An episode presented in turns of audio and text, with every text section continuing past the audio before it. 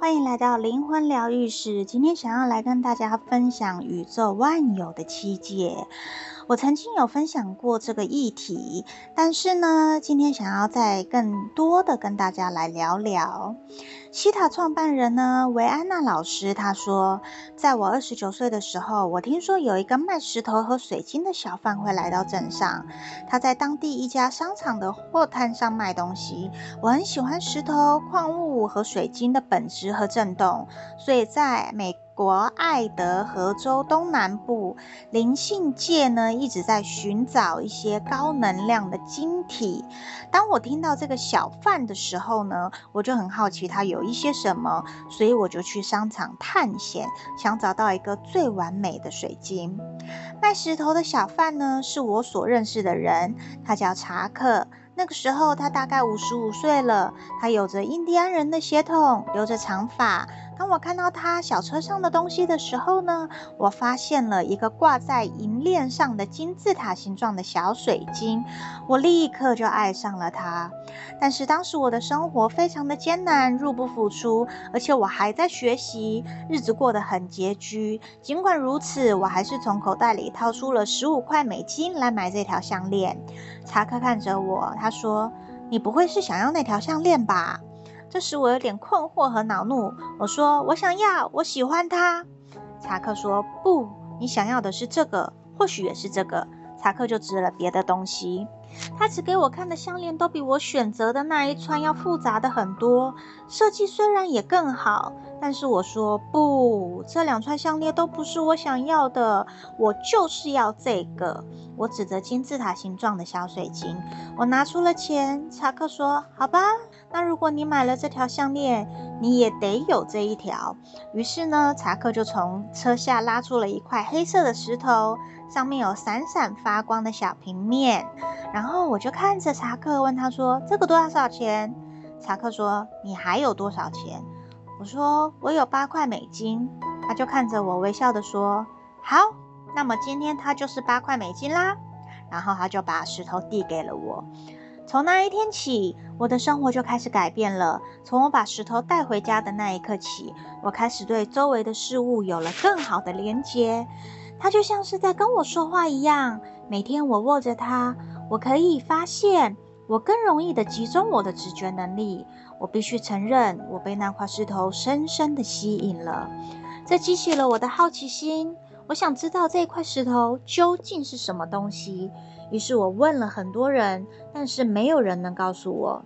终于，在大概一年半之后，我去看了一场石头和矿物展。我带着水晶前往，并询问其中一家摊位。摊位老板呢，立刻出价八十元美金，想要买下它。但是他不肯告诉我那个到底是什么，所以我拒绝了他的要求。我又带着水晶来到了另外一个摊位。这个摊位的老板告诉我说，那是一块黑柳石水晶，是属于石榴水晶中的一种。虽然说我不太知道他说的到底是什么。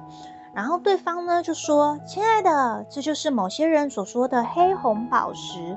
我这一辈子从来没有见过这么大的，通常看见的都是比较小的、方方的形状，很少像这样聚集在一起的。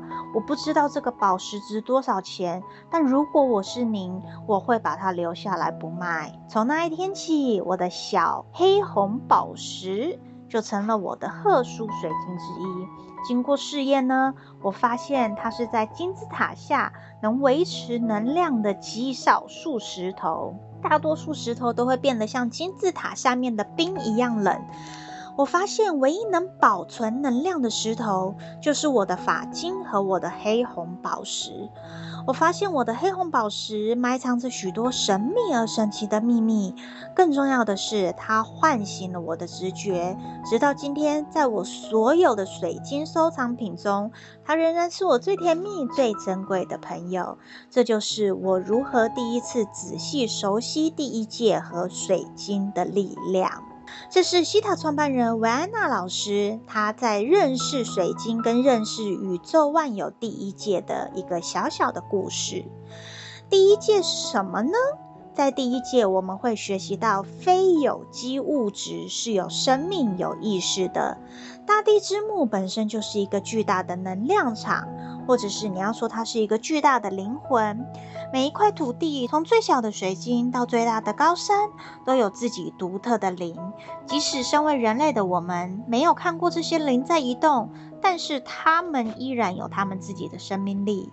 为了要有生命呢，就像科学所理解的那样，你需要一个一个的碳原子来制造一个碳分子的结构。在第一届，有超越了我们所理解以碳为基础的生命。这一届呢，是由非有机物质所构成的。这种非有机物质的生命呢，其实就在我们的周围。大地之母孕育着岩石，岩石里有矿物质，矿物质由钙、镁等等组成。我们需要这些微量元素才能生存。事实上，我们呢，就是由这些矿物质和水组成的，所以呢，这就是我们人体分子结构的基础。很多人都有在吃营养食品，吃钙啊，吃镁呀、啊，吃锌啊，这些其实都是矿物质。矿物质一般有两种功能，它可以建立和调节，功能影响我们的骨骼、牙齿，还有我们所有的软组织。矿物质的调节功能呢，涵盖了很多的系统，比如说心脏的跳动、血液的凝结、维持神经系统反应，以及将氧气从肺部输送到各个组织当中。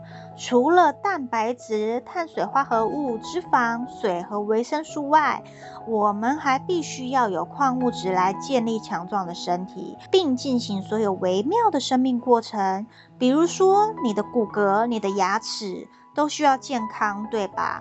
如果我们不能够透过与第一界连接去吸收矿物质，我们就会变成水，因为在很大的程度上是矿物质组成了我们的骨骼跟组织。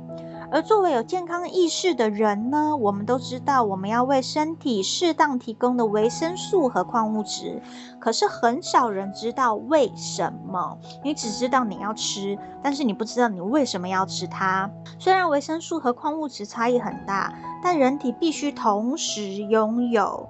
维生素和矿物质明显的区别是，维生素含有碳，被认为是有机物质；矿物质缺乏碳。所以是被归类为无机物质，这是最大最大的区别。那维生素和矿物质两者呢，都有很大的作用，很重要的作用。即使没有摄入每日建议的维生素量，身体仍然可以正常的工作。但是如果你缺乏矿物质，你可能就会有灾难性的后果哦。比如说，为了制造红血球中的血红蛋白，人体需要铁。或者是你为了要有健康的牙齿和骨骼，你需要钙，而钙对肾、肌肉、神经的正常功能也会起到相对的作用。如果你没有足够的碘，你甲状腺的能力就不够；如果你没有锰和锌这些抗氧化剂，你的伤口痊愈力可能就不会很足够，也没有办法帮助骨骼系统有正常的发育和保护细胞膜。所以，人体需要两大类的矿物质：主要矿物质和微量矿物质。那区别呢，就在于每个人所需要的剂量。你有足够的矿物质，你才能够让身体正常的运转。那如果缺乏矿物质呢，你的身体就没有办法去有足够的支撑。我们也可以从我们所吃的食物中去获取矿物质。矿物质透过生长在地上的食物和生活在陆地上的动物，可以进入我们的身体。比方说，水果、蔬菜、瘦肉、家禽、乳制品。谷物或者是豆类等等，都是我们身体生长所需要的主要矿物质来源。所以饮食不均衡的人呢，常常会有患上维生素和矿物质不足的疾病。那矿物质也不能够摄取过多哟，因为如果体内过量的充满了某些矿物质呢，就会产生毒素。所以我们应该呢。就是让我们每一个人的身体获得足够充足，但是不过量的营养素。那为什么讲到宇宙万有的第一界，我讲了这么多，你听到现在，你会觉得，嗯，对，你在讲营养学，你在讲生理学，跟西塔有什么关系呢？因为其实精通第一界的疗愈师呢，我们称为炼金术士，这一界也是矿物从一种形态转化成另外一种形态的知识界。因为心灵感应呢，是非有机物质的移动，心灵感应的力量呢，也是在这里用第七界和第六界的城市可以学习到的。那比如说，有一些巫师，有一些法师，他会利用水晶来疗愈，甚至有一些人用灵摆，其实这都是第一界。所以第一界呢，它是石头，它是矿物质，那水晶、灵摆、宝石、矿物都是在第一界。那我们的人体呢，也是在第一界。那我们人体所需要的矿物质也是在第一节，就像刚刚跟大家说到的钙、镁。等等，很多通灵的人呢，他都会利用水晶来透过疗愈。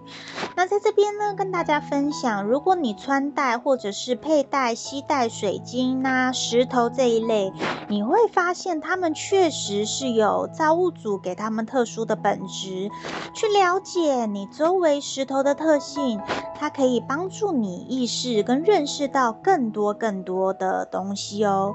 那水晶通常要怎么保养呢？其实你可以把它们放在阳光底下、月光下，或者是海盐中净化，或者是在海水、溪水中清洗，甚至呢，可以用音叉或者是铃铛来调整。那有一些水晶呢，是很易碎的，就不可以这样子洗。清理水晶最好最准确的方式呢，就是我们上到一切万有造物主的第七界去下指令，帮水晶做净化。那前面讲到说，今天要跟大家来分享一个西塔疗愈师创办人维安娜老师的故事，然后后面又讲了那么多的矿物质，你们会觉得很奇怪，为什么这些东西会牵扯在一起呢？因为西塔很特别的地方呢，是西塔里面有一堂课呢，是专门在教导人体呀、健康啊、矿物质啊等等。西塔的疗愈师、西塔导师们呢，可以利用这样子的一个西塔技术，然后去扫描。人体可以知道你的人体的哪一个器官对应的哪一种矿物质，然后如果你缺乏了这一种矿物质或维生素，你会导致你有什么样的疾病。所以这是西塔技术里面很独特的一门疗愈师课程。今天就跟大家分享到这里。那在下一支的音频当中呢，会跟大家分享各个水晶。它有什么样的疗愈作用，跟它的功能目的性？